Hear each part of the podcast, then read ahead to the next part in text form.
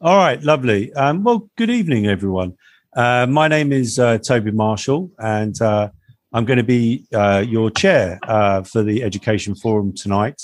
And um, uh, I'm a A level teacher who's worked in London for more than 20 years. Um, I'd like to start by apologizing for my lock mop, um, but hopefully, I will make up for my poor styling by my um, fantastic new headphone uh, set, which I'm very pleased with. So hopefully the fidelity will be good. Uh, I'm going to be uh, assisted today um, by uh, Harley Richardson, um, who's um, uh, just going to share some details on the chat facility now. Uh, because if you if you've enjoyed the discussion, if you enjoyed the discussion today, we would like you to make a, a, a contribution. So Harley, if you could put that in the chat facility, that would be great. Um, so our, our question this evening um, uh, couldn't be um, more serious. It's um, is lockdown damaging our children's uh, mental health? Um, and I have to say, for me personally, this is an issue uh, which, in my own mind, I'm far from um, settled on. Which is why I was so pleased to be asked to chair this one because I think it will help me um, uh, uh, get a fix on the issue and and like no no doubt many people um, uh, in the audience, it's it's a it's a pressing issue because uh, our students will be back next week. So we're trying to get our head around what we, we don't quite know what we're going to see, and so hopefully um, uh, the discussion will help us start to be uh, uh, start thinking about that and get a fix on it. I think one thing we, we can be sure on um, is that uh, lockdown would have uh, resulted in uh, many young people missing out on many significant developmental um, opportunities. There's many things that have been uh, denied to them as a consequence of that.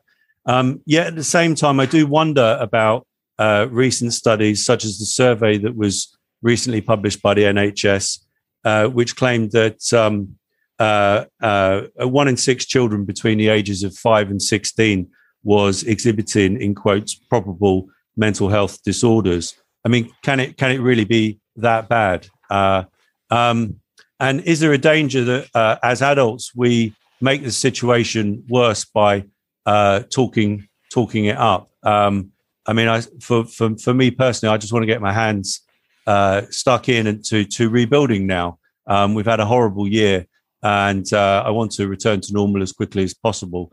So, uh, to help us get some balance uh, and perspective on this issue.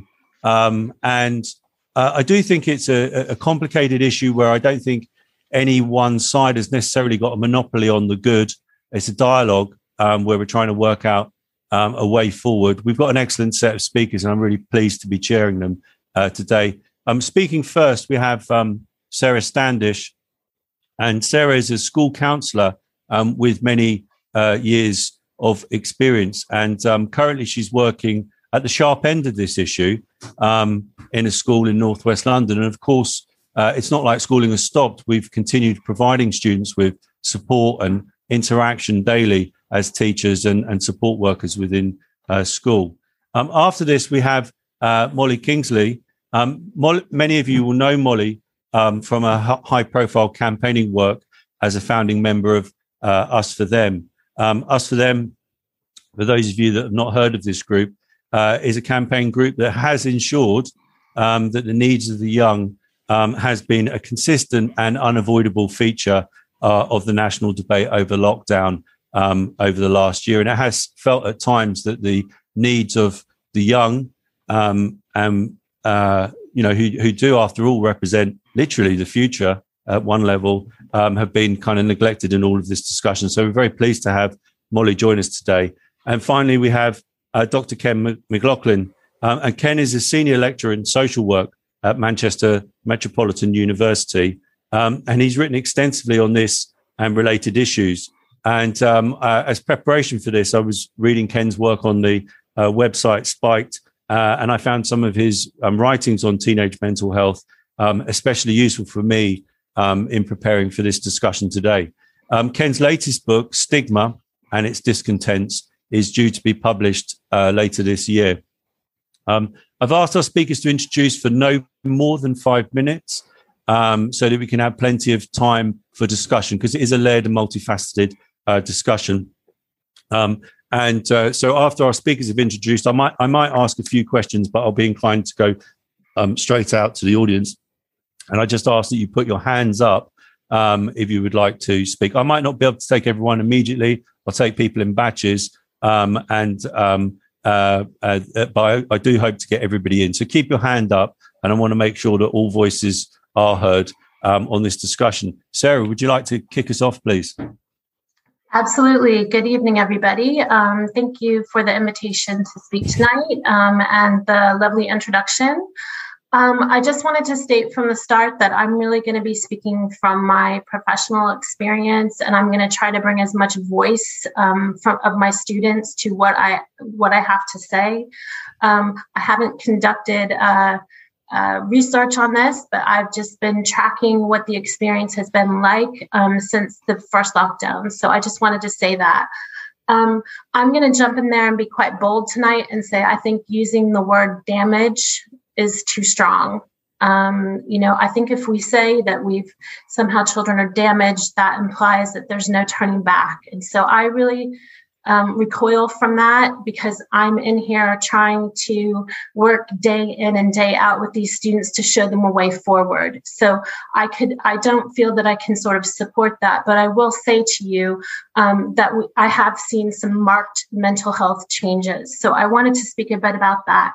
Um, Toby, you mentioned um, the loss that young people have experienced, and I just echo that. Um, the one that I might add um, you know, that I think has been quite important is the opportunity for them to have extracurricular activities as well as re- residential trip experience. Um, these are times when they're away from home, away from structured classrooms, where they're sort of um, experiencing social um, interactions and testing the waters in terms of who they are and how they make decisions. So I wanted to add that one. Um, my sense is really that young people's social, emotional, and cognitive development has been stunted in the lockdown. So I'm not saying that they can't bring that back, um, but they've really missed critical opportunities to um, face challenges, to problem solve, to take risks and try new things, to experience the joys of success and the heartbreak of failure, um, to navigate tricky social scenarios uh, like conflict, breakups, making new friends, um, tolerating routines, and learning to develop strong um, skills as a student. Uh, discussing their ideas, debating their ideas, defending their ideas in a format that isn't online or in a chat.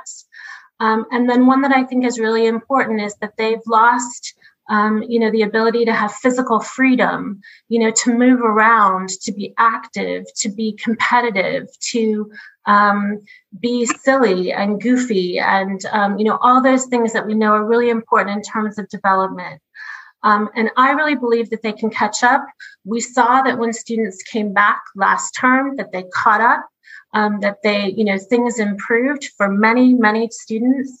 Um, but um, I think this might be one of the explanations for why we're seeing a marked change in some of their moods. Okay. So, what students tell me is that they miss uh, contact, they miss seeing their friends and teachers. They are fatigued and bored with sitting at home at a desk on the computer. Um, and that most importantly, they miss getting meaningful feedback from teachers and staff about how they're doing and if they're doing enough. Um, I think they find it difficult to motivate, um, to create opportunities for social engagement, for exercise, for health and wellness.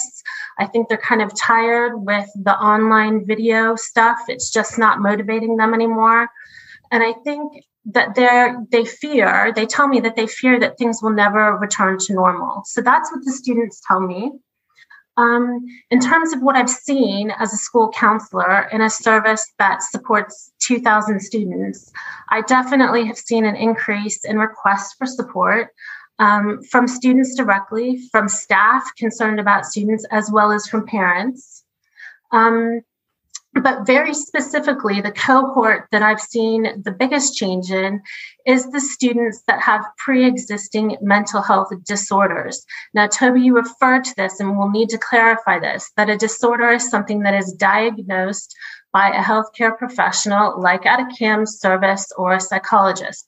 That isn't someone that Googles the symptoms for anxiety and decides that they have generalized anxiety. So the students I'm speaking about is a very small percentage that we work with, and they have shown marked deterioration.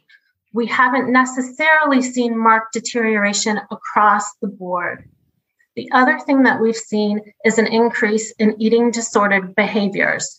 So, not eating disorders necessarily, but we've seen that children's eating habits and their ability to sustain their weight or maintain a healthy weight has been very challenging for, him, for them.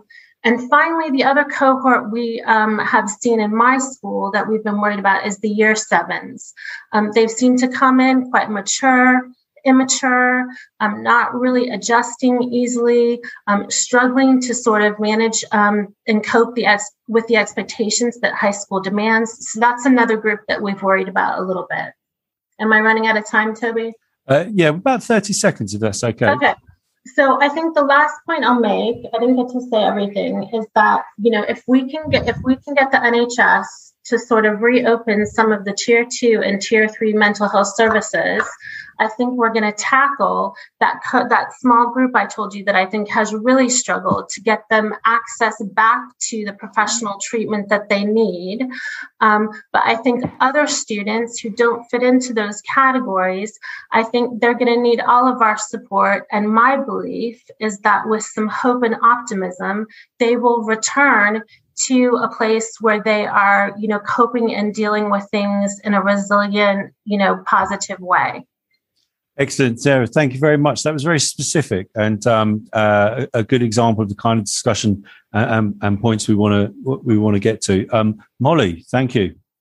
Hi, yeah. I mean, thank you so much for having me on, first of all. Um, and Sarah, I mean, I, I like you, I recoil at the word damage actually. And as you were talking, I just looked it up um, in the dictionary because I thought, you know, have our kids been damaged? And, and damage is defined as physical harm that impairs the value, usefulness, or normal function of something. And it strikes me just listening to you, what an awful conversation that we are actually having to have. Have our children been damaged?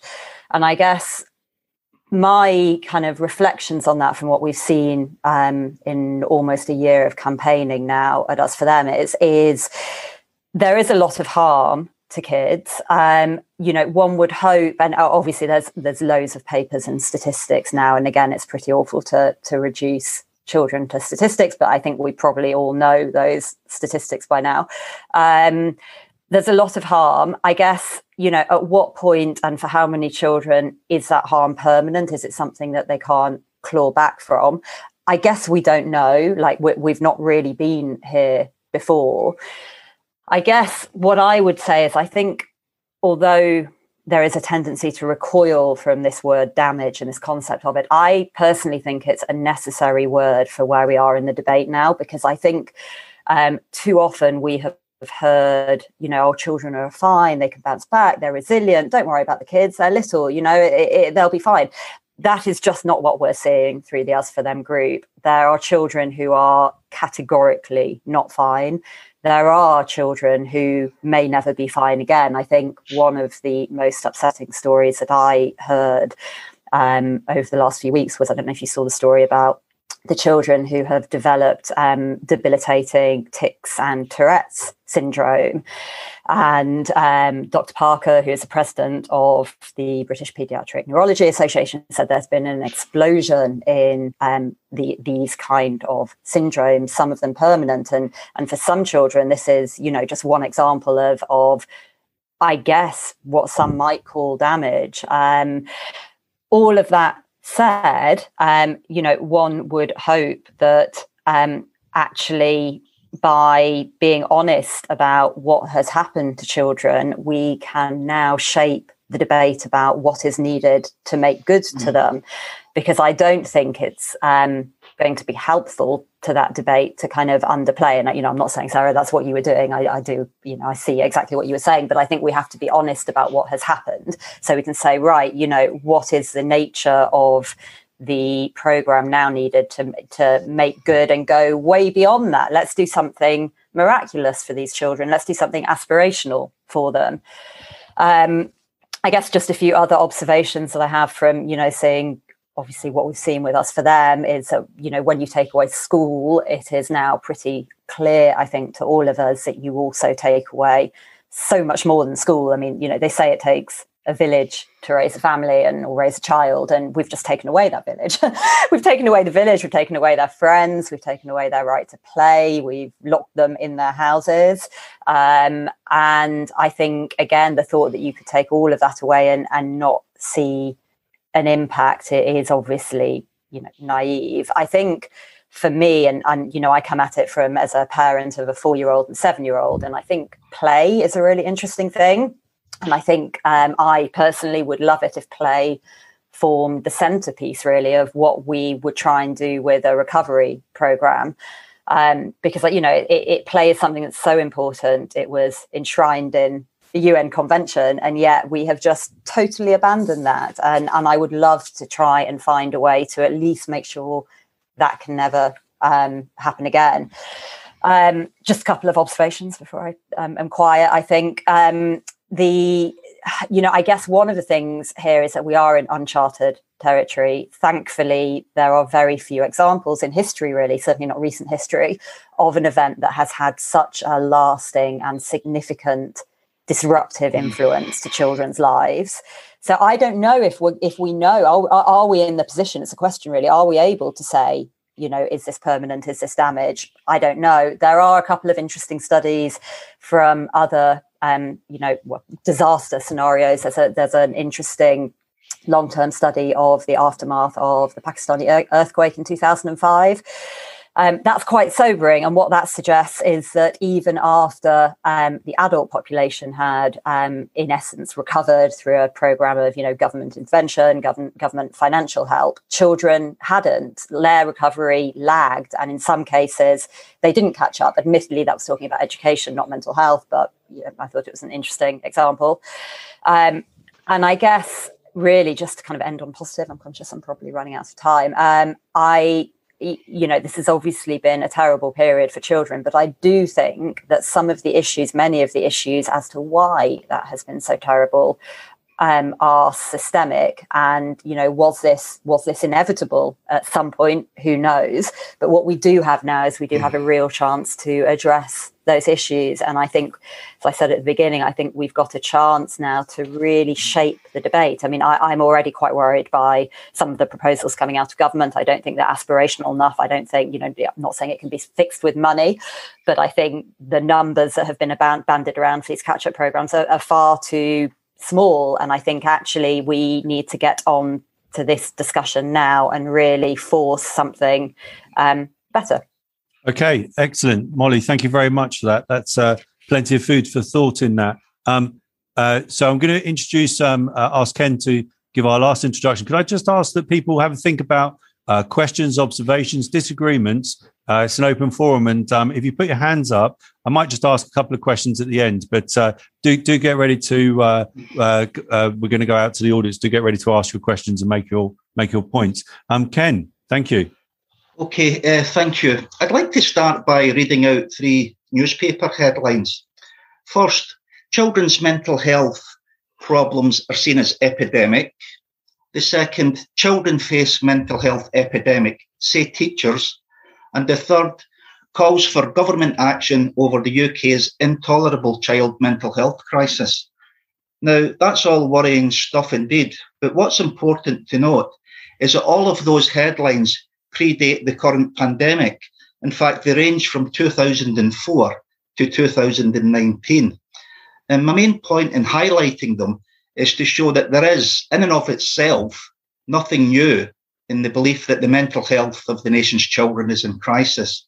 It's seemingly been a consistent theme for a couple of decades now. Now, I think this should alert us to the fact that today's claims of a mental health crisis cannot be understood in isolation. For example, we can't simply focus on the effects of COVID and the prolonged lockdown. Having said that, you don't need a PhD in psychology to conclude that the pandemic has adversely affected all of our mental health. Many of us will have been ill ourselves. Uh, we might have lost a friend or a loved one to the disease. restrictions in work and social life, family gatherings, weddings, funerals, hobbies, all these things that give our lives meaning, pay the bills, and help us cope with the everyday stresses, stressors, they've all been severely curtailed. And I think this has affected young people in particular. They've missed out in many aspects of growing up and associated rites of passage, from exams, school proms, general socializing, boyfriends, girlfriends, going to university and experiencing the world as a young adult. So they, they you know they, they have missed out on a heck of a lot. It's been a massive change for everyone, but predominantly worse for um, young people, I think. So yes, most of us, adults and children, have felt miserable, worried and bored. And I think, as Sarah said, many with existing mental health problems will probably have had them exacerbated as support services have been reduced. Others, no doubt, will develop them during lockdown. I think it would be foolish, would be really foolish to deny this. However, I think we also need to be clear that feeling down or feeling miserable from time to time, experiencing anxiety, lacking motivation, as distressing it as it can be, does not necessarily equate to a mental disorder. And evidence, even at the sharp end, is, is fairly equivocal. Now, there's many reports, I'm sure many of you um, listening will have, have read a few of them, that claim that we have seen a massive rise in children and young people's mental health problems, and indeed adults. But others have found it's not as bad as is often feared. The one study in the Lancet did find a deterioration in mental health in the first month of lockdown, so, so last April, but it also noted that a high score in terms of psychological distress, according to the, their ratings, did not necessarily equate to the need for professional help. Another large study concluded that, albeit with important caveats, that there's no indication that the pandemic has caused self harm rates to increase in the UK. I know there's studies that argue the opposite, but I'm just saying that the, the evidence is, is, isn't, um, isn't clear. And neither is there evidence of a significant rise in suicides post lockdown. So, what's going on? I want to propose a couple of things that maybe we can unpick or look into in more depth in the discussion. Over the years, the field of mental health and of children as areas of concern have become overtly politicised. They've become powerful cultural means, certainly mental health, a powerful cultural means with which we make sense of our experiences. And it's very often the way that individuals and groups make political, social, or economic demands today. It's often, I think, become dominant because it's a universalizing discourse in an age of identity politics, echo chambers, and tribalism. This was brought home to me today, actually, when I logged on at work. And on my university's website, they're promoting World Mental Health Day. And they have a banner saying University Mental Health Day, bringing our community together. It's something we can all relate to. It's used as a means of forging bonds in the absence of any other major forms of, of social cohesion. We can all be united in our vulnerability and our quest for good mental health. This emphasizing of vulnerability, showing your scars, whether physical or psychological, has become popular in the adult world as well. Think about trade unions and work stress, where we've gone from collective industrial action, for example, by going on strike, to industrial inaction by going off sick. And I think in this respect, we shouldn't be surprised that teacher, teaching unions are at the forefront of emphasising the threats facing children, teachers, students, and academics. Physical and mental health concerns are more likely to gain public and political sympathy than ones around pay and working conditions alone. And I, I think it's also interesting that those campaigning against lockdown have often argued on the basis of, of mental health as opposed to maybe argues around rights and liberty. So, key points just to finish. I think probably is a rise in mental health problems. uh, but not as significant as often as portrayed. So I think we need to be careful there and also be clear that being miserable from time to time is not a mental disorder. I also think that ultimately lockdown restrictions, whatever your view on them are, there is a political issue. So framing them in psychological terms is a mistake. And to bring it back to children and individual children, in my opinion, children are far more resilient than we often give them credit for. However, we also need to acknowledge, acknowledge that they're not invincible. So we do need to look out for them and offer help and support as appropriate. And that's whether that is within the family, the school, the peer group, or for a small percentage of cases, professional help. Okay, Ken, thank you very much for that. Um, uh, fantastic uh, range of introductions, and uh, it's really got got me thinking. I'm, I'm, just going to ask a couple of questions very quickly of the panel, and um, if they feel that they've got a quick response to that, then then please chip in, um, or, or, we'll just go out to the audience. Um, I mean, I was very taken with what Molly said about the need for honesty and, and calling it as it is. Um, but I have to say, in all of my 20 plus years teaching, I've never felt more acutely responsible um, for the, uh, if you like, the the hidden curriculum. You know, the informal messages that I'm conveying to my students through the manner in which I'm talking to them about the current situation. And I suppose my question to the panel is: how, how do we how do we avoid uh, an honest discussion becoming a prophecy, a, self fulfilling prophecy that we convey our own sense of anxiety and concern to students and, and reinforce what they're already feeling. Because um, I, I, I, guess I, I, hope this doesn't sound glib, but the, the best tonic is getting on with life, right, and achieving stuff. Um, so I'm just uh, just wondering if the, anyone on the panel would like to come back on that. How we avoid uh, the, the, the problem of the self fulfilling prophecy of, of, framing it as crisis uh, when we could well just um, get on with things. Um, I guess I can jump in uh, quickly. Yeah, yeah. Thank, that, thanks, um, You know, I I sort of never take the stance that I'm there to sort of express how I'm responding to a situation, but this has been unique, you know, and that there's a lot of things I don't have the answers for.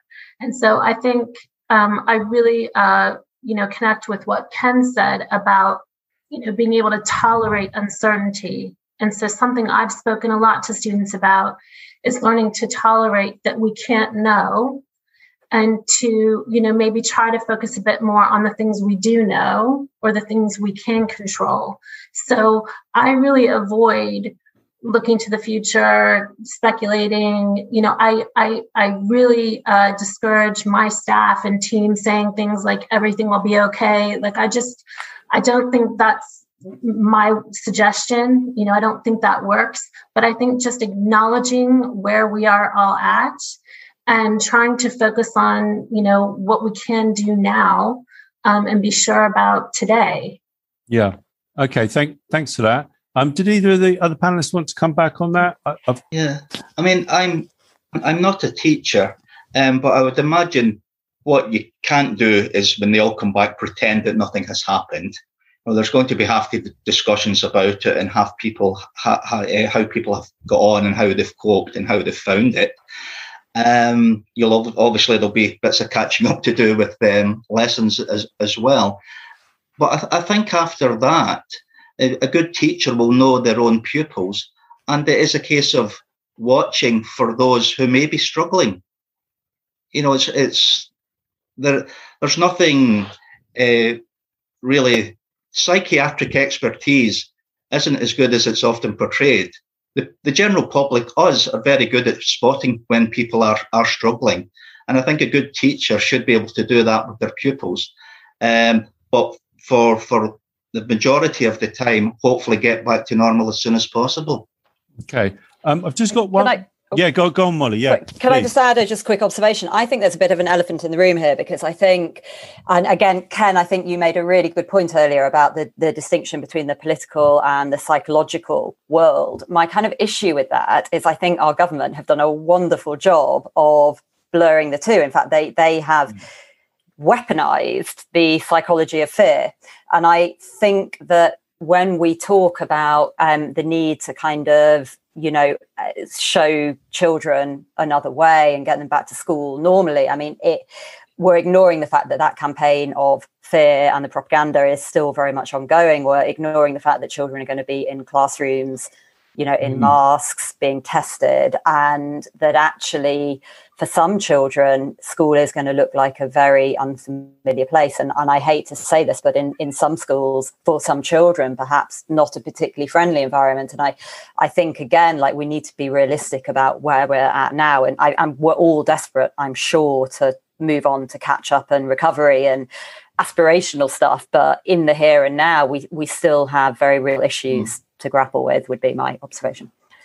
Okay, th- thanks for that. Um, I have got other. I'm going to not ask any more questions, but just throw it out to the floor. I mean, two two things um, that have been bugging me in the reading, and I'm trying to get to the bottom of it.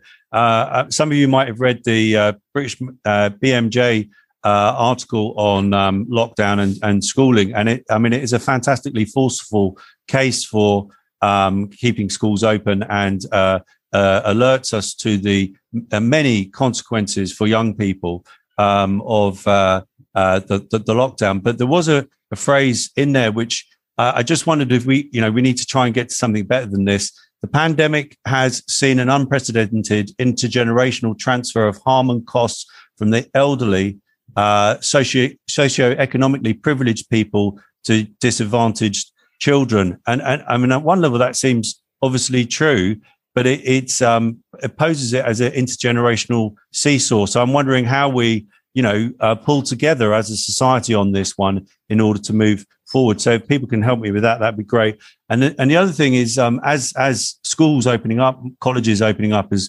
become you know realistic prospect next week to some extent.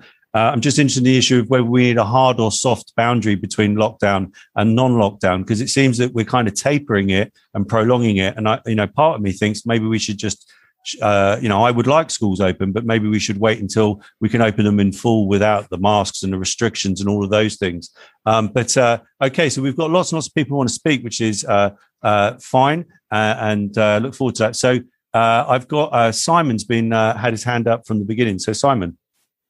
Um, good evening, everybody. It's a great discussion. Nice to hear from the th- three speakers who are obviously um, very varied in what they had to say. Um, obviously, lockdown has had a negative impact on children's um, health, and it'd be flippant not to say that it hadn't, but there has been a massive impact on everybody's mental health because of lockdown. But are we not, um, you know, um, skirting over the issue that there was an actual public health issue, a global pandemic, and the alternatives. I mean, I read the, the British Medical Journal article that Toby was um, referencing, and it said that children um, largely are not going to be um, uh, fatally um, ill from the from the virus. However, they can act as incubators or hosts, which could then transfer to people such as older people, so nan and granddad. And we saw in in the autumn from September to December that over 35% of cases were being caused by transmissions from school children. It was in The Guardian, and less than 5% from cafes, restaurants, you know, pubs and hospitality. And they are literally um, on the floor, aren't they now? They, they will not be able to recover. There's lots of people within those sectors who are very low income. Going back to Toby's point about um, there's been a massive socio-economic shift. I mean, I would be um, eager to hear what Toby's suggestion would be in terms of how to, you know, benefit people from more poorer income families. So would it be a northern powerhouse that Boris alluded to last year before the before the pandemic and before the 2019 December election? But what I think we can do is, if children's mental health has been affected, is it a transient issue? Children like sponges, particularly young children. So a lot of mindsets get fixed before the age of seven. So will that damage be irreversible for them? Um, and can we learn anything from a global response to this in other countries, such as the Scandinavian countries, which locked down sooner, had better test and trace, and have had schools open um, for a significantly longer time than us? Obviously, they're less densely populated, but um, was the public health issue enough not to close schools in this country? Could we have learned from our neighbours? I'd be eager to throw that out to the floor okay. and also to, yep, yep. Th- thank you, Simon. Simon, that's great. Uh, so the public health reality there. Josephine. Josephine Hussey, did you want to? Um, hi there. Yeah, um, I'm teacher in a primary school, so I teach year a mixed class of year five, six children, and I am really excited because I cannot wait to see my children. I've been watching them on Zoom um, for the last um, the whole of this half term, and it's horrible. Um, but the one thing that I would say is I think the experience in primary school has been very different to the experience in secondary school, and that's something that we need to think about.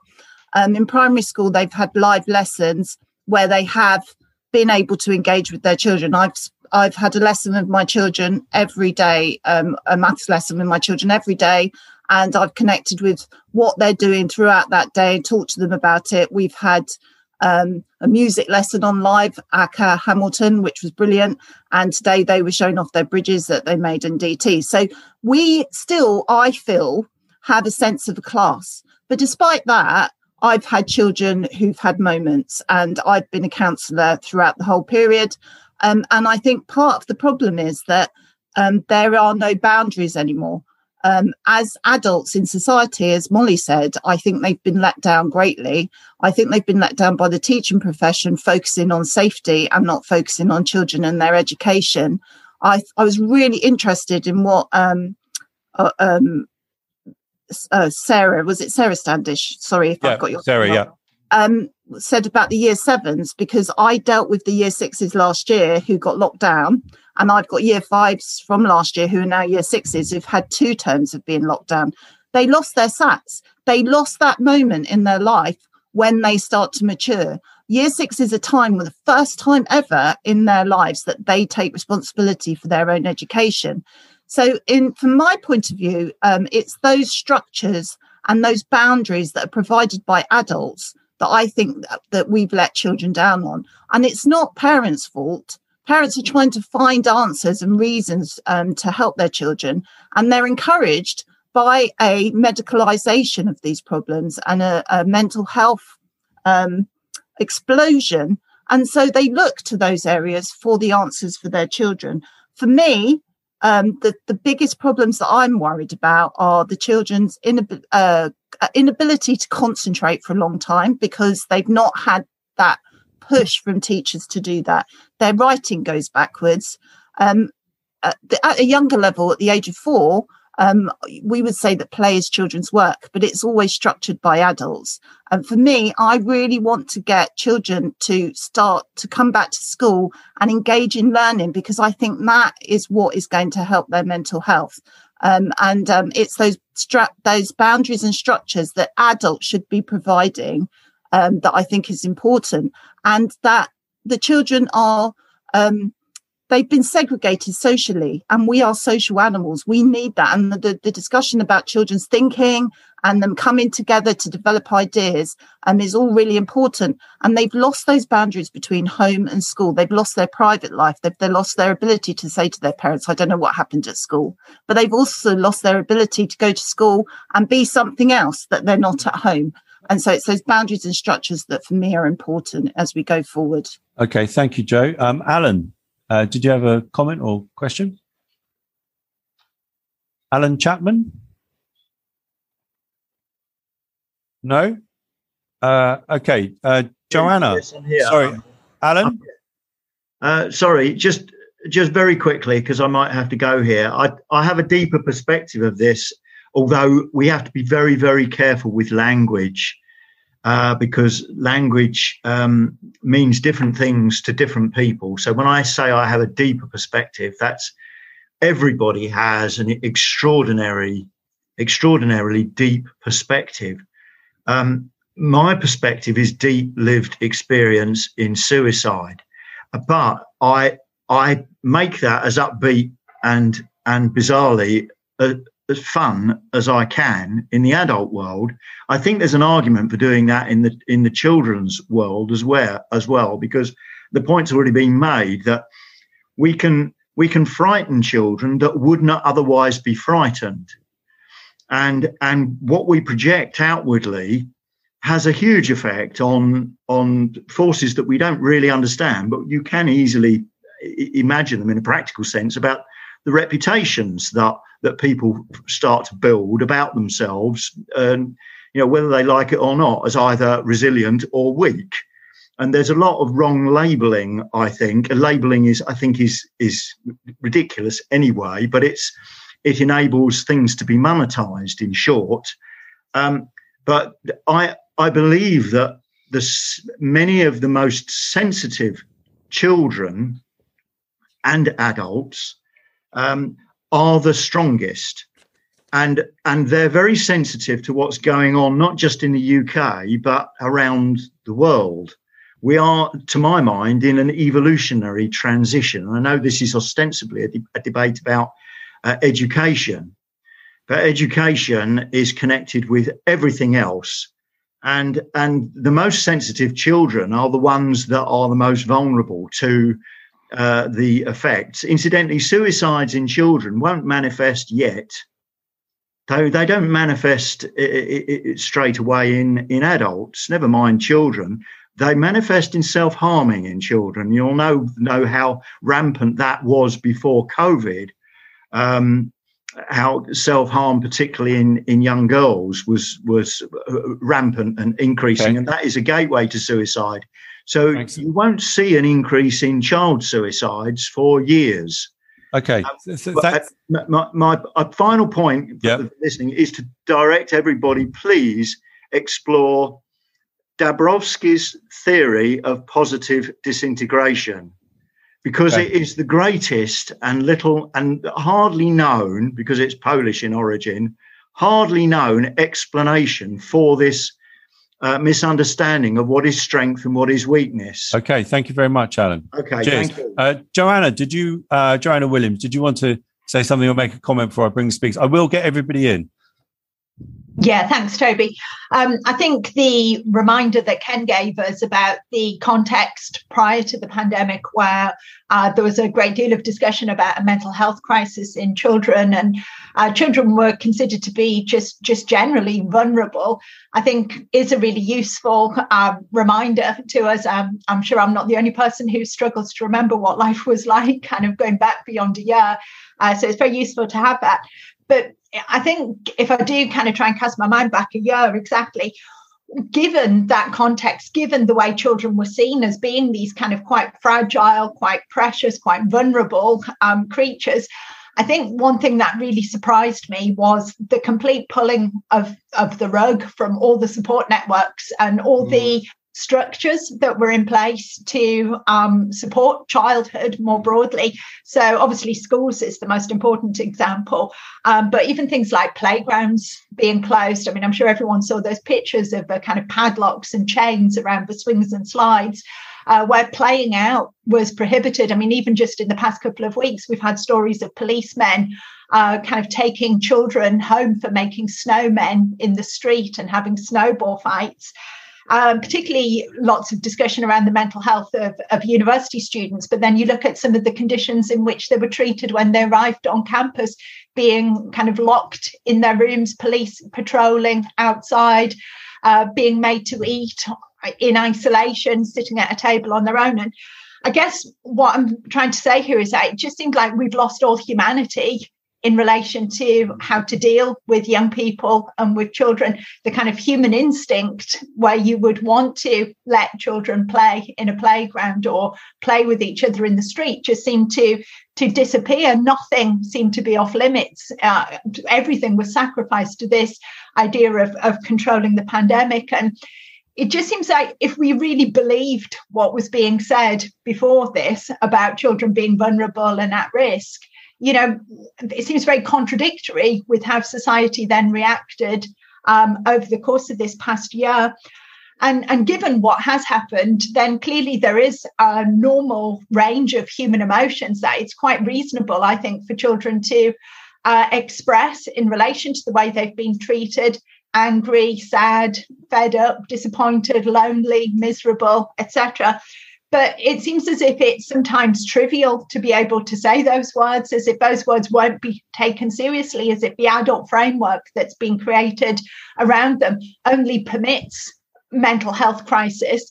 Uh, it's the only way, if you, unless you use that vocabulary, you're just not going to be taken seriously. Um, just wanting to play being angry that you can't go out and see your friends is seen as trivial um, in the context of everything else that's going on. Um, so what what kind of disturbs me and worries me going forward then is the kind of cures, if you like, that are being proposed for these normal human emotions that children are experiencing. I'm thinking of things like mindfulness, meditation, all of these things that, that schools are now looking to put in place, and how that medicalizes um, and, and I guess my concern is that it placates. So these children, I think, have got every right to be bloody angry at how they've been treated. You give them colouring to do to kind of promote mindfulness. What you're saying is you're placating their anger. You're saying, there, there, never mind. Shut up, be quiet. Don't express your anger, your frustration, your your sorrow, even at what's happened.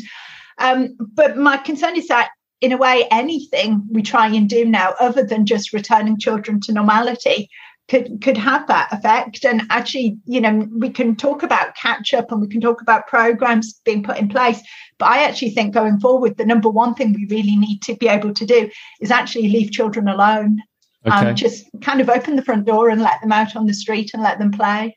Good. Okay, uh, that's a great uh, opportunity to uh, bring back our speakers. I mean, that is a it is a fascinating issue, isn't it? The, the that uh, Joanna's point about the pulling of the rug, um, how we went from uh, society that seemed to talk about nothing else other than children and education to to um, that all just being uh, cast aside. And you know, it would be useful if people had a, a response also to Simon's point. You know, that there was a, a, a, you know the virus is real. It's taken many lives. Um, if if not closing of the schools, then what? Um, so, uh, would the panel like to come back at that point? Don't feel that you have to respond to all those, but just any points you think are useful.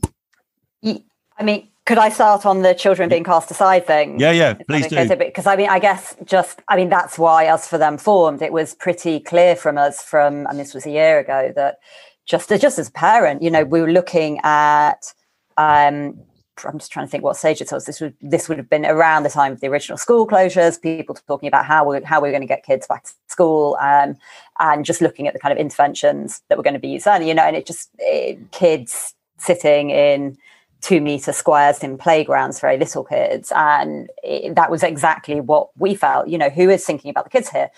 No one. And I think every single thing we have done since then um, reiterates that from a policy level, obviously very different when you're talking about school leaders and schools and individuals. But I think from a government policy perspective, um, I have just been amazed about what I've learned in the last year about how little children are thought of in in policy actually and how inadequate to uh, i mean i'm a layperson really but how inadequate looking at our government policy making structures um, they have been. So I think it's a really interesting point, and I think you know I think some of these things have always been there, but I think, as I said at the start, it, it, it one hopes we now have a chance to actually be really ambitious, not only in terms of the catch up needed, but actually in terms of, of the structural things that we might be able to fix.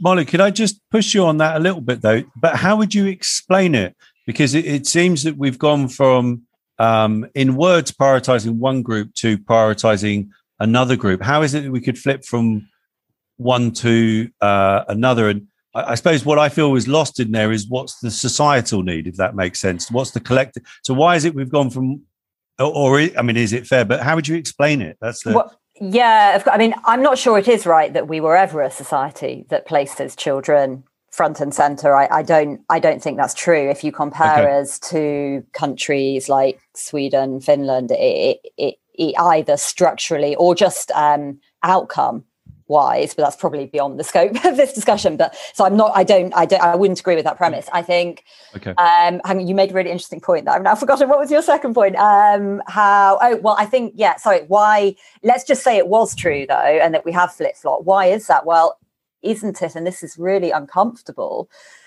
But isn't it that for the first time, really, maybe ever, or in certainly in my memory, the um, welfare of the young has been almost directly pitted against the welfare of, of the not young. And I think that's led to, you know, we have seen a deprioritization, I think, of children relative to adults. And I don't think children have been pitted against adults in this way before. Ken, do, do, you mind if I point the shotgun at you at this moment? I mean, is, is that correct? Is it um, it's kind of understood. And the BMJ thing, I thought was a fantastic article, but it, it really did get me thinking. Uh, is it right that it's old versus young in this one? I mean, it, or is that the problem? I'm not. I'm not saying Molly's saying that, but that seems to be uh, a growing understanding um, of how the issue has been framed. Is, is that correct? Is that what happened? Uh, I remember very early, early on in the pandemic, thinking, well, they're just protecting retired people in houses are on their own. Um, and thinking, God, that is amazingly cynical that the Conservatives would prioritize that group against everybody else in society. And I stopped myself thinking, well, it can't be that dark. Um, what's your thoughts? Um, I think some of the intergenerational thing is certainly the way it's been framed, um, but I don't actually think it's been helpful at all. I think part of it was probably just certainly in the early days down to total incompetence.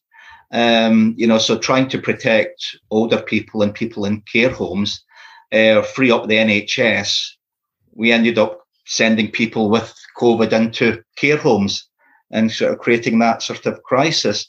So I, I, I think for me, part of the problem is not so much an intergenerational crisis. It's a, for me, the way, not just related to COVID, that the the adult world, or adults, have used children in many respects and the language of mental health to make political demands whether it's because they mean well and they're just naive or whether it, it's cowardice. But think about even wider issues. Um, if you're concerned about poverty in society, you'll get a better hearing if you talk about child poverty.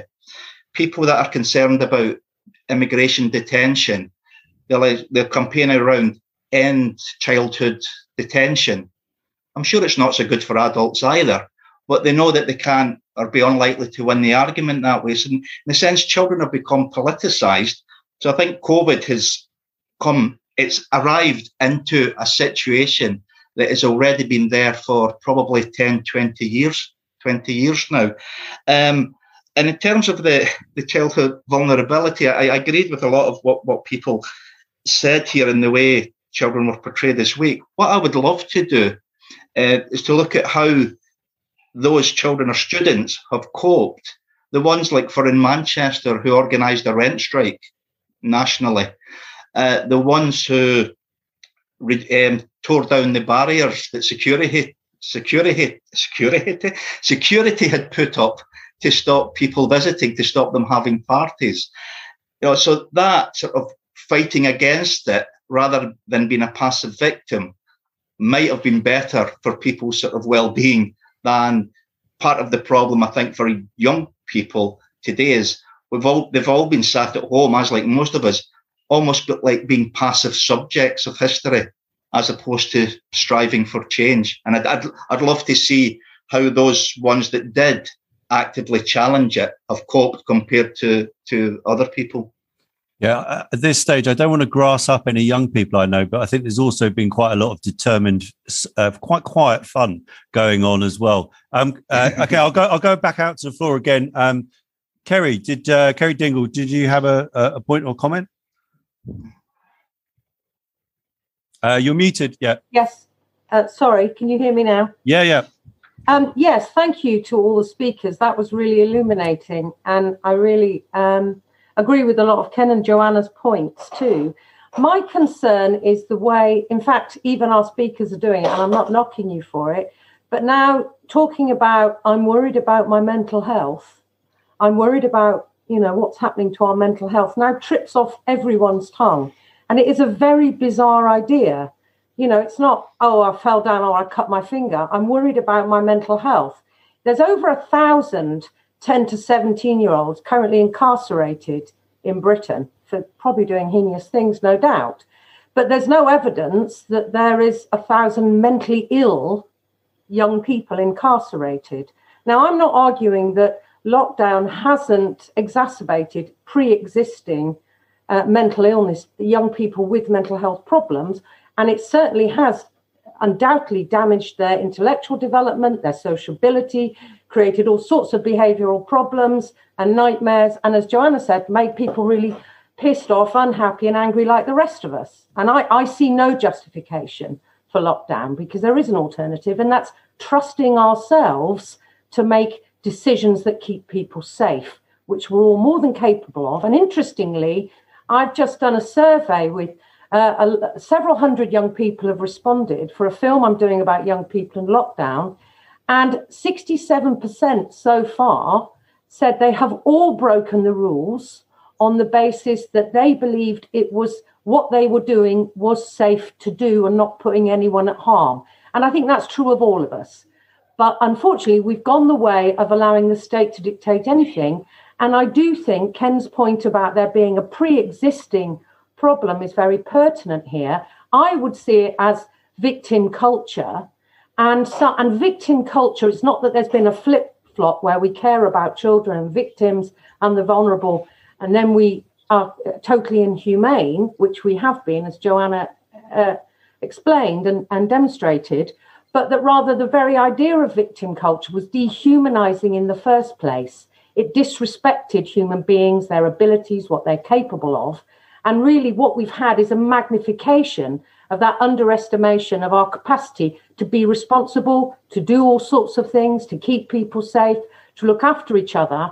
And now, what we've got, and I think Ken rightly pinpoints this, is children and mental health, all our mental health, is a cop out way of arguing for more freedom because people haven't got the balls to say this was wrong, disastrous, and to argue for the liberty and freedom that allows young people and all of us uh, to develop and run our own lives. Excellent. Thank you very much, Kerry. Um, Mish, did you um, have a, a comment yes, or question? Thank you. Yeah. Um, so my name is Michelle. I'm a um, specialist practitioner in health visiting, school nursing.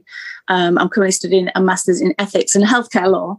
And one of the things that um, really bothers me is there's there's just no ethics being considered when things are being rolled out.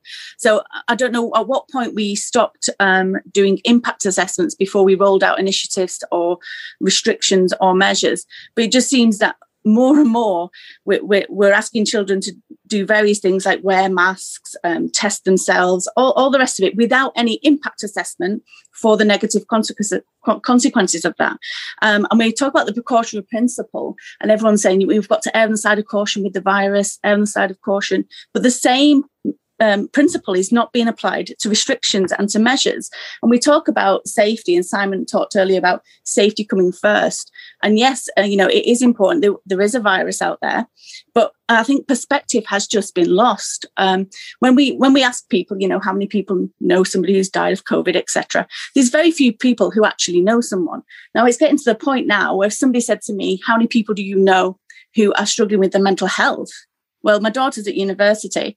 She sadly lost someone about three weeks ago who, who killed himself.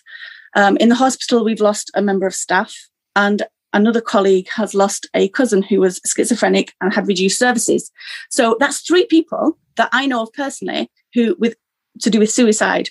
That's not even to mention other mental health, um, you know, implications. So it's getting to the point now where, when we look at the harms from the pandemic, for me, it's just um, you know overwhelmingly more harmful when we see the impact of the restrictions and everything else that's happening than the virus itself. And i just feel that for children in particular you know we're having these conversations about you know the damage and the, and the, and the scale of that. But also how do we start to now give parents the tools to rebuild that and to repair that damage? I think that's the next conversation is how do we repair it and how do we give them the resilience to overcome this um, thank you. Yeah, thanks for that. I mean, I think in the, in the last bit of the discussion, we definitely want to get to the kind of practical how do we rebuild from here. But um, uh, uh, Jenny, did you have a, a point or a question you wanted to make there? Um, yes, uh, perhaps just three very short points. Um, the first one is following on from um, Ken's points about the uh, longevity of this of this issue and the fact that children's mental health and um, mental health services has been going on for, I would say, at least 25 years. In my experience as a community pediatrician, um, I can't remember ever having not had to fight for decent provision of, of psychiatric and psychological services for children. Um, and remember that that covered not only children who have very significant mental health disorders, it covered children who had um, developmental disorders as well, such as the behavioral problems with autism and so forth. And those services have been consistently underfunded, underprovided, but even worse, they've been overwhelmed. They've been overwhelmed because the expansion in the definition of mental health disorders has been vast over that 25 years. You've, you've got doubling, tripling, hundredfold more diagnoses of mental health disorders over that period. Similarly, I'm sure all the teachers will vouch for the fact particularly in primary schools, they, right from the from the 90s onwards, there's been increasing emphasis on uh, children's mental health. So you've had, you know, things like mindfulness developed, you've had circle times, you've had all sorts of things which have amplified these so-called problems and completely overwhelmed um, children's mental health services. And this has had a devastating impact on those children who need it most. And what's worse is that's going to be a continuing problem. And so I really took the, you know, the points um, that Sarah made about the exacerbation of, of problems for children who have a real mental health problem. That is very significant. Um, and and perhaps that's that's where I think it is very very important for teachers to be aware of that. But, but that's a very very different problem from the vast majority of children. And I, I completely agree um, with with Joanne and Josephine that the last thing the children need is more mindfulness um, things, you know, more things designed at therapeutic um, handling of, of, of their situation. What they need, as Josephine, I think, very eloquently put, um, and and and Joanne put to is structure, is a return to normal education, as well as the encouragement of extracurricular activities, play, and all the other things which will allow children to grow. I think that was my second point. The, the last point I, I, I would make is that um, children are resilient, whatever people say. I know they've suffered, but you think of children who've come through major disasters. In fact, our parents and so forth, who came through the Second World War and so forth, they were not irreparably damaged by that experience for the main, the vast majority of people can. What is required is precisely, you know, what what what what teachers um, that tonight have emphasized is that they returned as quickly as possible to a normal environment. And just to conclude, I think the medical and scientific community have got a real cheek coming in with this sort of, you know, wringing their hands about ch- children's mental health. What were they doing when it was very clear that children were not a risk to others, not significant risk to others, that most young children would not get infected? Where were they then saying, look, it's ridiculous keeping children out of school. It's ridiculous keeping them socially isolated. Let's let all the children go back and deal with the consequences and safeguard other people who who, who, need to be safeguarded. Okay, thank you. Ended there. Okay, thank you, Jenny. Um, so I, I will uh, try and get everybody in um, before before we end. But I think we're we're moving to the question now of uh, recovery. You know how, how how we move forward and what things we should be doing. But I would just ask um, if, if, the panel would like to. I think we're sharpening the point. We, we we seem to be agreeing that there will be a serious exacerbation of problems with, for uh, students um, with uh, and pupils with um, serious con- existing conditions, and, and that's an urgent thing that needs to be dealt with um, and uh, uh, addressed, but not necessarily a generalised problem for the for for young people as a as a complete co- cohort. Um, but but Kerry um, made a very kind of pointed um, uh, a criticism. Uh, are it, are we copping out on freedom by framing this in terms of um, mental health? Uh, is uh, um, you know young people do need structures, but they need freedom as well, don't they? They need autonomy. Um, and uh, are, are, we just being too apologetic on that point? Um, uh, I mean, I often talk to my students, say the extraordinary sacrifice they've made on behalf of um, society during this period in terms of the curtailment um, of, of, of, their freedom. Uh, is there a danger here that we're just, you know, what they need is freedom, you know, uh, independence, the capacity to uh, make decisions for themselves, and that's what we should be um, arguing for. Just wondered if the panel would like to come back on on any of that, on any of that, or other points. I'll come. In, I'll come in. I think certainly in, in terms of um, there's some fantastic or tragic um, historical examples, though, of, of society realizing the importance of, of getting things back to children uh, to normal for children. Take the Aberfan disaster in Wales when a coal tip um, slipped, engulfed the school. I think there was about 116 children and 20 odd um, teachers died.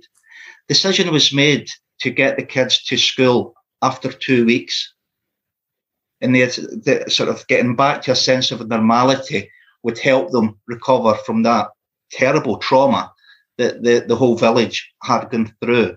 So that sense of normality is, is great. I think there's also lots of evidence that like disaster counselling, seeing them all as, as being damaged, mm-hmm. will make the matters worse. Simon Wessely, the former president of the Royal College of Psychiatry, and his research into it showed that people who had the sort of disaster counselling straight after a major incident, six months later, fared worse than those that hadn't, uh, because it was it was an outside person stepping in and getting in the way of individuals and family and friends' natural coping coping strategies.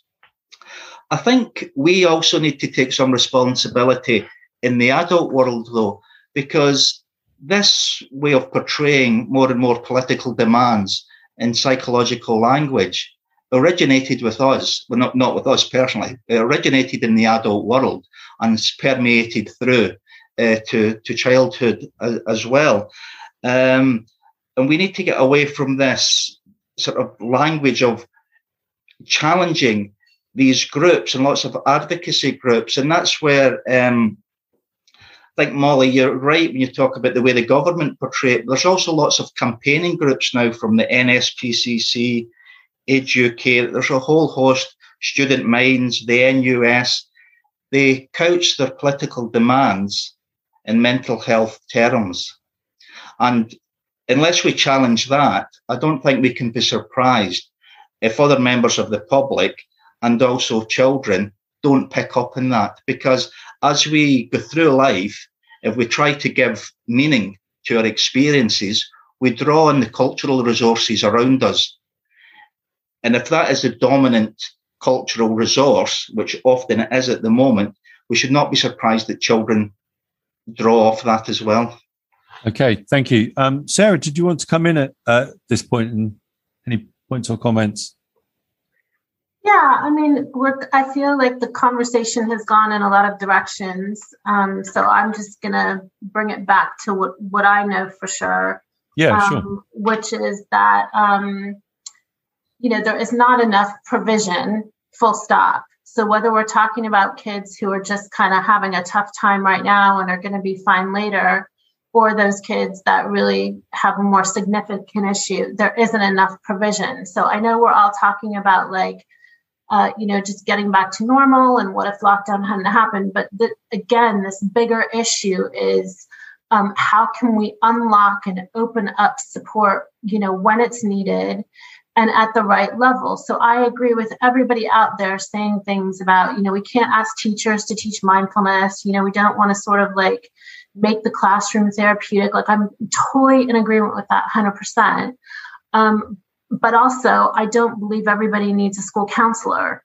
Okay, so in my experience, you know, of all of my students who who have experienced really horrible bereavements during this time, you know, losing parents, um, losing multiple family members, I'd say none of them have really needed long-term, ongoing, complex counseling support.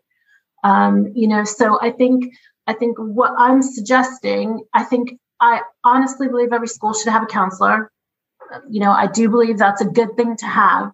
But I think there's something between asking teachers and other educational staff to become kind of counseling therapists.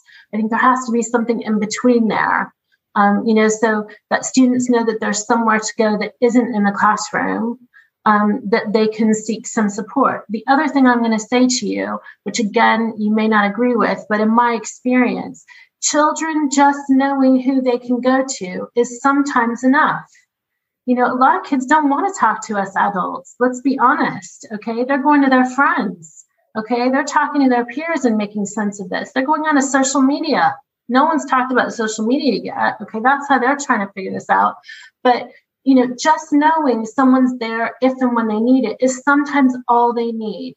So I'm not trying to make it like a simple, small, you know, quick fix, but I just it, we don't. I don't think it needs to be complicated.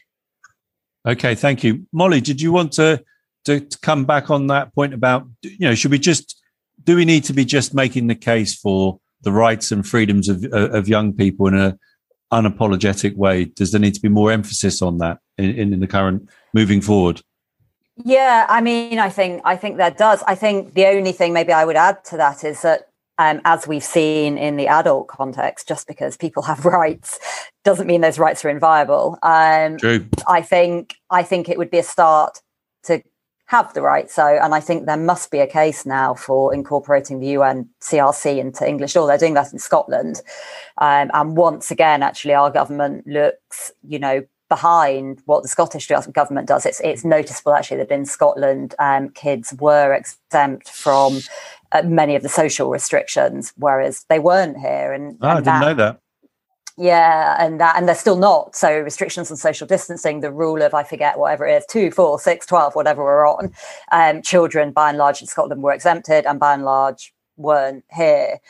Um, so yes, I think there is um, definitely a need for that. I would go further than that. I'd see, I would say there's a need to give them rights. I would say there is a need to put them in a very meaningful way at the heart of policy making. And there's different models you could look um, to do that. You could look at having, uh, people have talked recently about having a, a cabinet minister responsible for children, cabinet, you know, cabinet, um, that level of seniority. You could also do, I believe it is Finland, where they effectively childproof um, all legislation in the same way that you might um, European um, Human Rights Committee have the same for for children. I think you're cutting out a little bit, Molly. Molly, we'll, we'll, we'll come back to you because I think you're cutting out a little bit there. Okay, I'm going to try and get everybody in um, uh, before um, I ask our speakers uh, to come back on how how we move forward in terms of recovery. So, so what, what is it that we should be um, doing um, as adults uh, to try and support the recovery uh, and and the return to uh, normality? Um, uh, I mean, I, I note that um, the recovery czar has talked about the deep scars and problems in the system, which kind of makes me feel like some people feel that we're defeated before we've even started um, to kind of try and put things back. And um, uh, I'd like to think at least, at least, something I do in education works. Um, but uh, um, uh, so, um, Nancy, did you did you have any points or comments that you wanted to make at this stage? Yeah, um, I mean, I, have spent a lot of time over, over the last few months reading about plagues of locusts and blizzards and things that have happened to kids in the past. And the more I read about it, um, the more I think that the problem is a cultural one.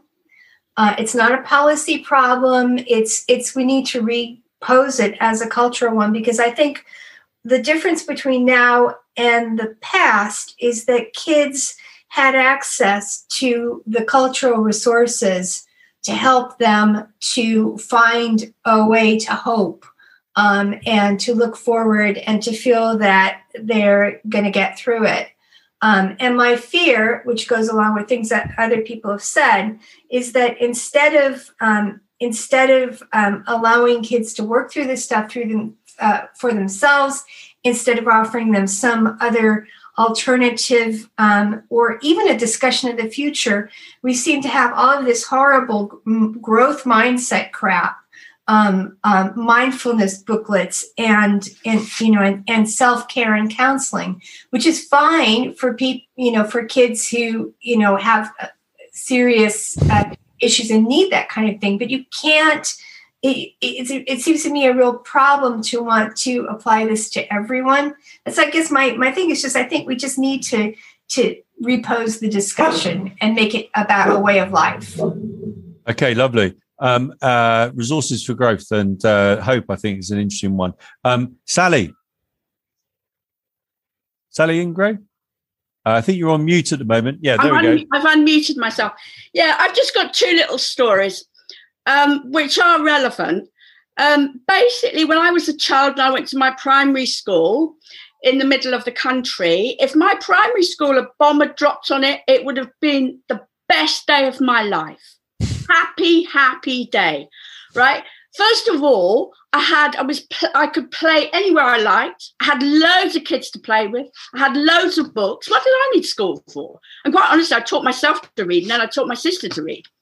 Anyway, right, moving further on to my secondary school, my home life got terrible. I'm not going to go into why it was, but it did. And so my friendships at my secondary school were a lifeline. And when we were taken away, my family moved away because of the, you know, I mean, it was like being placed in exile. It was terrible. And so, I, what I'm, the reason I'm bringing up these two examples, and I know they're personal examples, is because, uh, in reference to Joanna Williams' point, this idea that kids need to be free if they possibly can. It's more important, in my opinion, than education. I mean, you know, and maybe for lots of people, I'm, you know, I'm an educator. It's not that I'm not an educator, but I I do think it's it's the most vital thing. And so, and I and I don't like this over medicalization and over, in my opinion, uh, over psychologizing, if you like, of mental health. I mean, I'm teaching a further education college. We have kids who've got a lot of um, problems in the middle of London uh, to do with mental health. So we can, um, the counsellors are overworked, but loads of the kids, you can make appointments, they do not turn up. They are not interested. They get far more support within their friendship circles, far more. And this is something I think is really important and is maybe, and I'm going to shut up. Okay, thank you. People oh, No, no. I mean, it's it's a it's a great and powerful idea, isn't it? Giving them the space to to form those bonds which have been denied to them, um, and uh, and to become a cohort. You know, to to to be together. I think it's a great um, idea. Ian, did you did you want to come in at that point? You're on mute at the moment, Ian. Can you unmute yourself? Yes, thank you. Um, okay. Yeah, my, my feeling on this is that um, I, I think the restrictions might prove worse for young people, people generally, compared with the lockdown. Um, uh, and it, this sort of fits in with what the last few speakers. Uh, about five years ago now, um, I, I was fortunate enough to um, uh, attend a, a visit with my school um, to a synagogue uh, and heard a Holocaust survivor do this talk. I mean, it was brilliant. And um, one of the things she said about her recovery was, I was sort of all ears. You know, how did you get over this? You know, um, and and the answer was to help others. Um, became a Samaritan, and um, you know, sort of reached out to others, and you know, and that helped her as well as helping other people. Um, and it, it just seems to me that in this recovery, um, the, the thing I think about mental illness is that whilst the problem might be the problem might be intrinsic, the answer is very often extrinsic, either helping others or being creative. Um, and of course, the restrictions are going to restrict that creativity or connecting with others or helping others.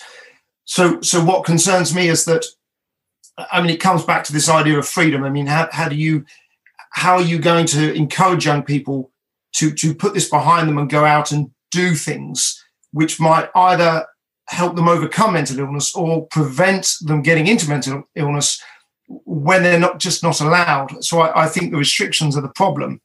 Um, schools offer so many things: trips, clubs, drama, sport, um, and with that, those restrictions, how how do you help children recover? So the, I think the restrictions are the things that have got to go. The lockdown's done. What's done is done. It's it's the restrictions are going to be the problem for me. I think. Yeah, and we've got this kind of thing of the tapering, haven't we? And you know, rather than it just ending, it's kind of continuing in a different form. Um, Fe- Fenno, uh, did you have any points or comments at that stage? It follows on a little bit. I, I was thinking, uh, in some ways, the way that the, the, title of the debate or the way it's posed socially around, you know, does uh, does lockdown impact children's mental health? In some ways, there's a simple answer to that, which is no, um, for the reasons that others have given. You know, there are plenty of historical examples where kids have had worse experiences and um, and have managed to, to get through that okay. Um, but on the other hand, I think you know obviously that's a, would be a rather a glib answer, and it, it's it's maybe worth asking. You know, why does that question get asked now, or why does that come up as an issue now? Um, and I think, as a couple of the speakers said, um, uh, preoccupation with children's mental health has existed for a long time. I think, in some ways, you could also say that lockdowns existed for a long time in the sense that it's really just uh, uh an extension of already existing trends. And in some ways, you've got kind of two sort of two different sides of the same coin. You know, sort of preoccupation of uh, mental health in general, not just around children, um, as the sort of the obverse of devaluing of, uh, freedom. So very much kind of in keeping with what, what some uh, other people have said. I think that know, the problem with mental health, particularly, I mean, it's something that's what I do for a living. It, it, it, it's a dead end in terms of resolving a lot of the issues that um, that people bring into mental health services now. I really agree with some of the points that, that, that, that Jenny made. And actually, where those things are going to get resolved for people is in you know in their sort of spontaneous, uh, their, their, friendships, the kind of you know political relationships that people make, com- campaigns that people start. You know, that's where those things are going to get resolved. Um, and I think that's very much like um, uh, you know the, the, point that the last person made. Just you know, trying to stand up for freedom and uh, looking after our, particularly, I suppose, our freedom to get support from each other and not not feel that we need to rely on um, sort of state uh, state support all the time. That, that that feels really important. And I don't know if it's exactly what Sarah meant when she was talking about kids getting support from each other, but that somehow feels um, quite reckless. You know, that's how you're made to feel if you if sometimes if, if, if that's your solution. You're working in in mental health. You know, allowing people to get on and do it themselves you're going to get asked questions if anything goes wrong. You know, that's one of the things that, that comes up. And I think standing up for, you know, allowing people to grow and uh, work things out for themselves is, is going to be an important part of coming through the other side of this. But it won't be just coming through lockdown. It will be coming through a much, you know, much longer pre-existing process. Okay.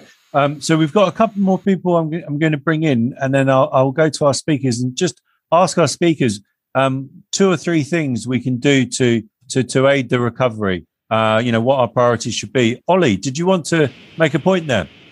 Um, no, it wasn't a point. It was more of a question. Okay, fine. Um, I would like to know if there are anything about the restrictions, COVID restrictions, that affect children that we actually like or see benefit in. So, for example, I had a conversation with the guy who was on SPI-M, which is one of the uh, boards that advises the government, and he one of his points was that it is a good thing that we're all now obsessed with hand washing you know, never again are, are, any of us gents going to see a man not wash his hands after using the urinal in a public toilet now. We might argue that's a good thing. So that's one of the restrictions that actually we think is a good is a positive um, outcome. And there was a teacher in America I was talking to, and she said that whilst she mourns the fact that school has now become an, another app on children's phones, actually, never again is a child who's got a bit of a cough going to be able to be absent from school because now she'll be able to say, we'll turn on your Zoom and stay in bed. So I am wondering whether there are anything there are anything about the restrictions in regard to children that actually we think are good or that we might like to continue or that we've learned from going forward. Now, there's a challenge to throw at them in the last minute there. Uh, fantastic. Okay, um, uh, Harley, uh, last person. Cheers. Um, yeah, Sally's uh, comment about blowing up schools just reminded me of um, Werner Herzog, the film director who grew up in Germany during the war and, and always says that uh, you know bomb sites were the best playground. I'm not sure we want to make that a policy. Uh, two quick observations. Uh, Sarah mentioned social media. Uh, our 16 year old, um, he's fed up, you know, not getting enough fresh air or exercise, getting a bit sullen. But his saviour has been social media because every night after dinner he trots upstairs and gets on computer games and Discord and sits there shooting things up and playing, chatting riotously with his friends for a few hours and getting the neighbours tell us to keep it down. Um, so, you know, he's actually had a really decent social life throughout this, although it has to be said within a very specific bubble of his of his mates. And I expect that's true for quite a lot of teenagers, although, you know, we keep hearing about the destructive side of social media. There's also the good side of it too.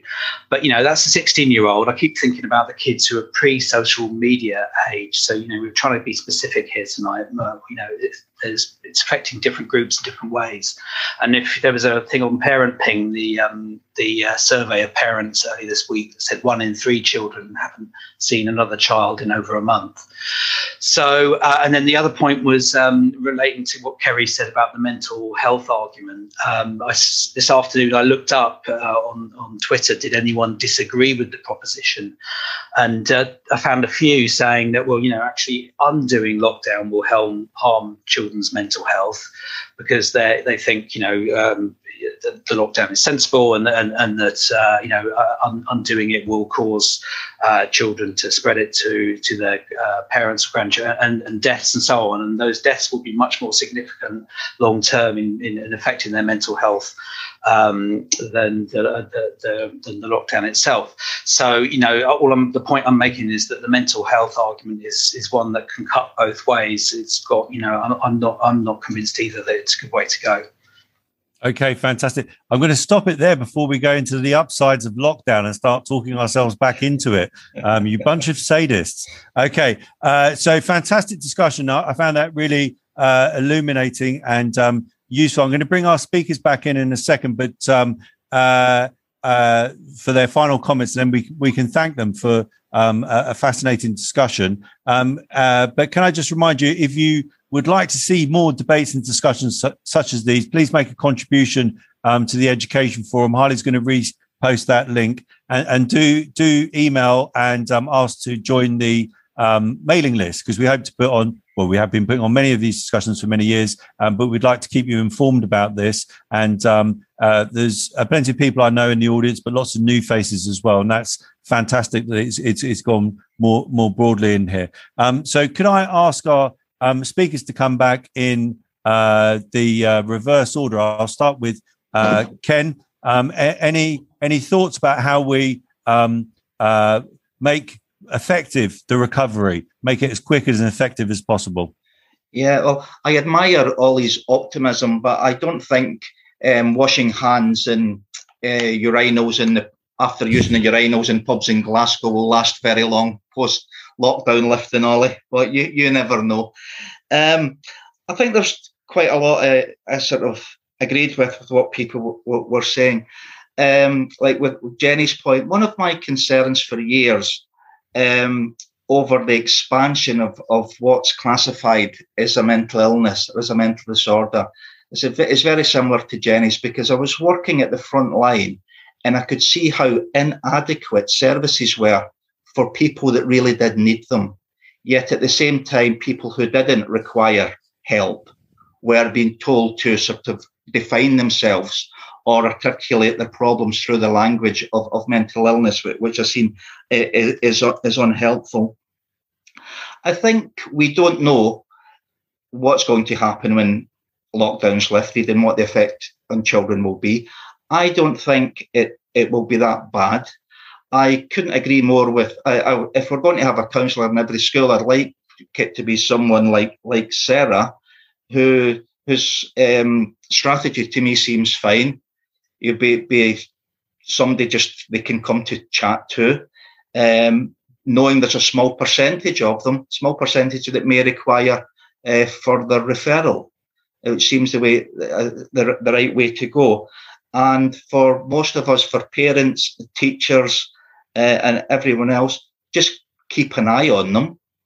Uh, let them sort of spread their wings again and use their own judgment as to whether they need any further referral. And and finally, I think also we need to be clear though that some of these, the reason I started with the historical uh, points about childhood mental health epidemics and, and, and the other things is these won't go away once we lift lockdown. So we we must sort of be aware of that and start to challenge them in the future and not just think after lockdown we can forget about it.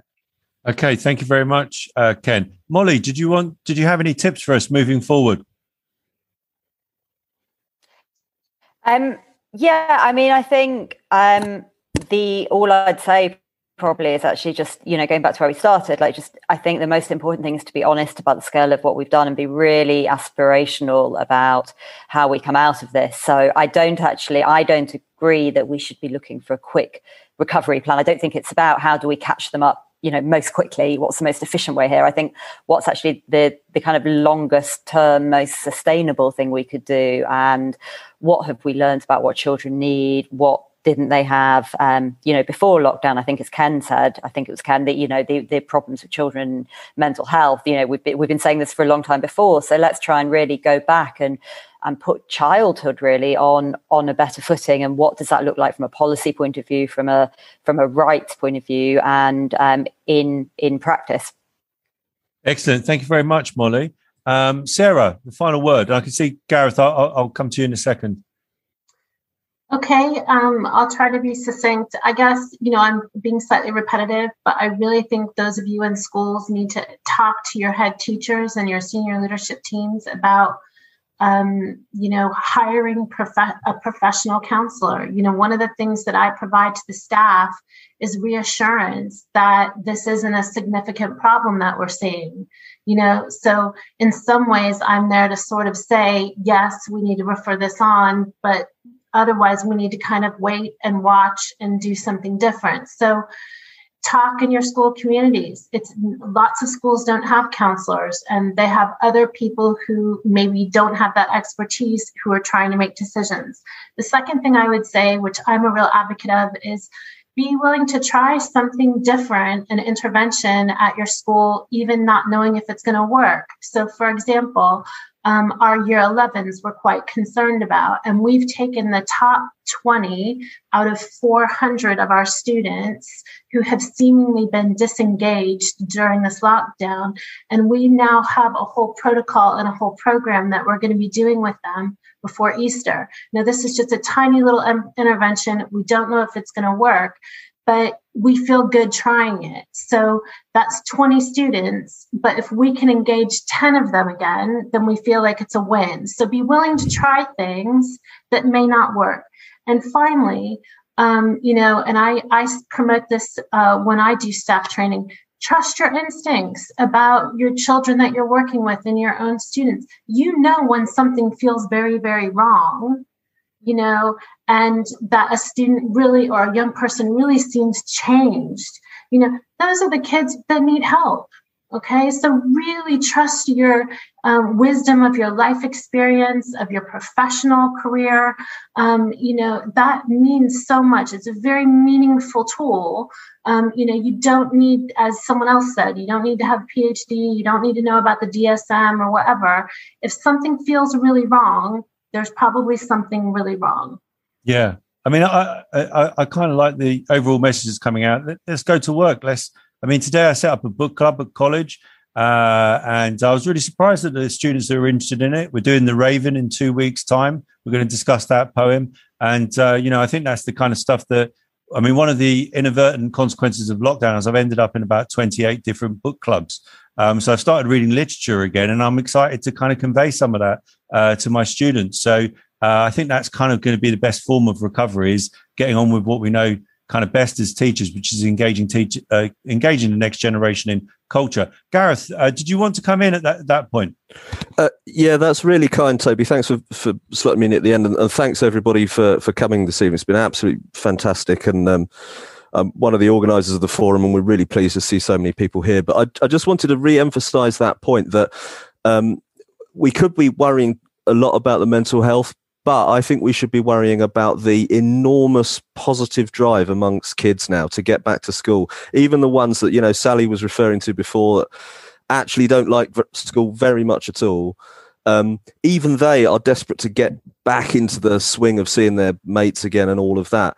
This could be, and, I, have written really critical things about the lockdown. I'm, I'm not saying any of that was good, but this could be a really good opportunity to re-infuse kids about why school is special, why it's worth clinging on to, um, why actually even exams, you know, are useful things in terms of uh, being able to judge yourself fairly against other people. But most importantly, getting back into the classroom and thinking about new ways that we can do things. You know, following on from what uh, Toby's just said about book groups and, and and all sorts. There is there's loads of ways of doing education in school, and now is the time, all of us who are interested in education, to get together and think about how we can take this phase in our lives in a positive direction, which is kind of a plug also for saying, please come back to the education forum because it's where we try and think things out like this and, and come up with, with new and creative ways of going forward. And uh, just a very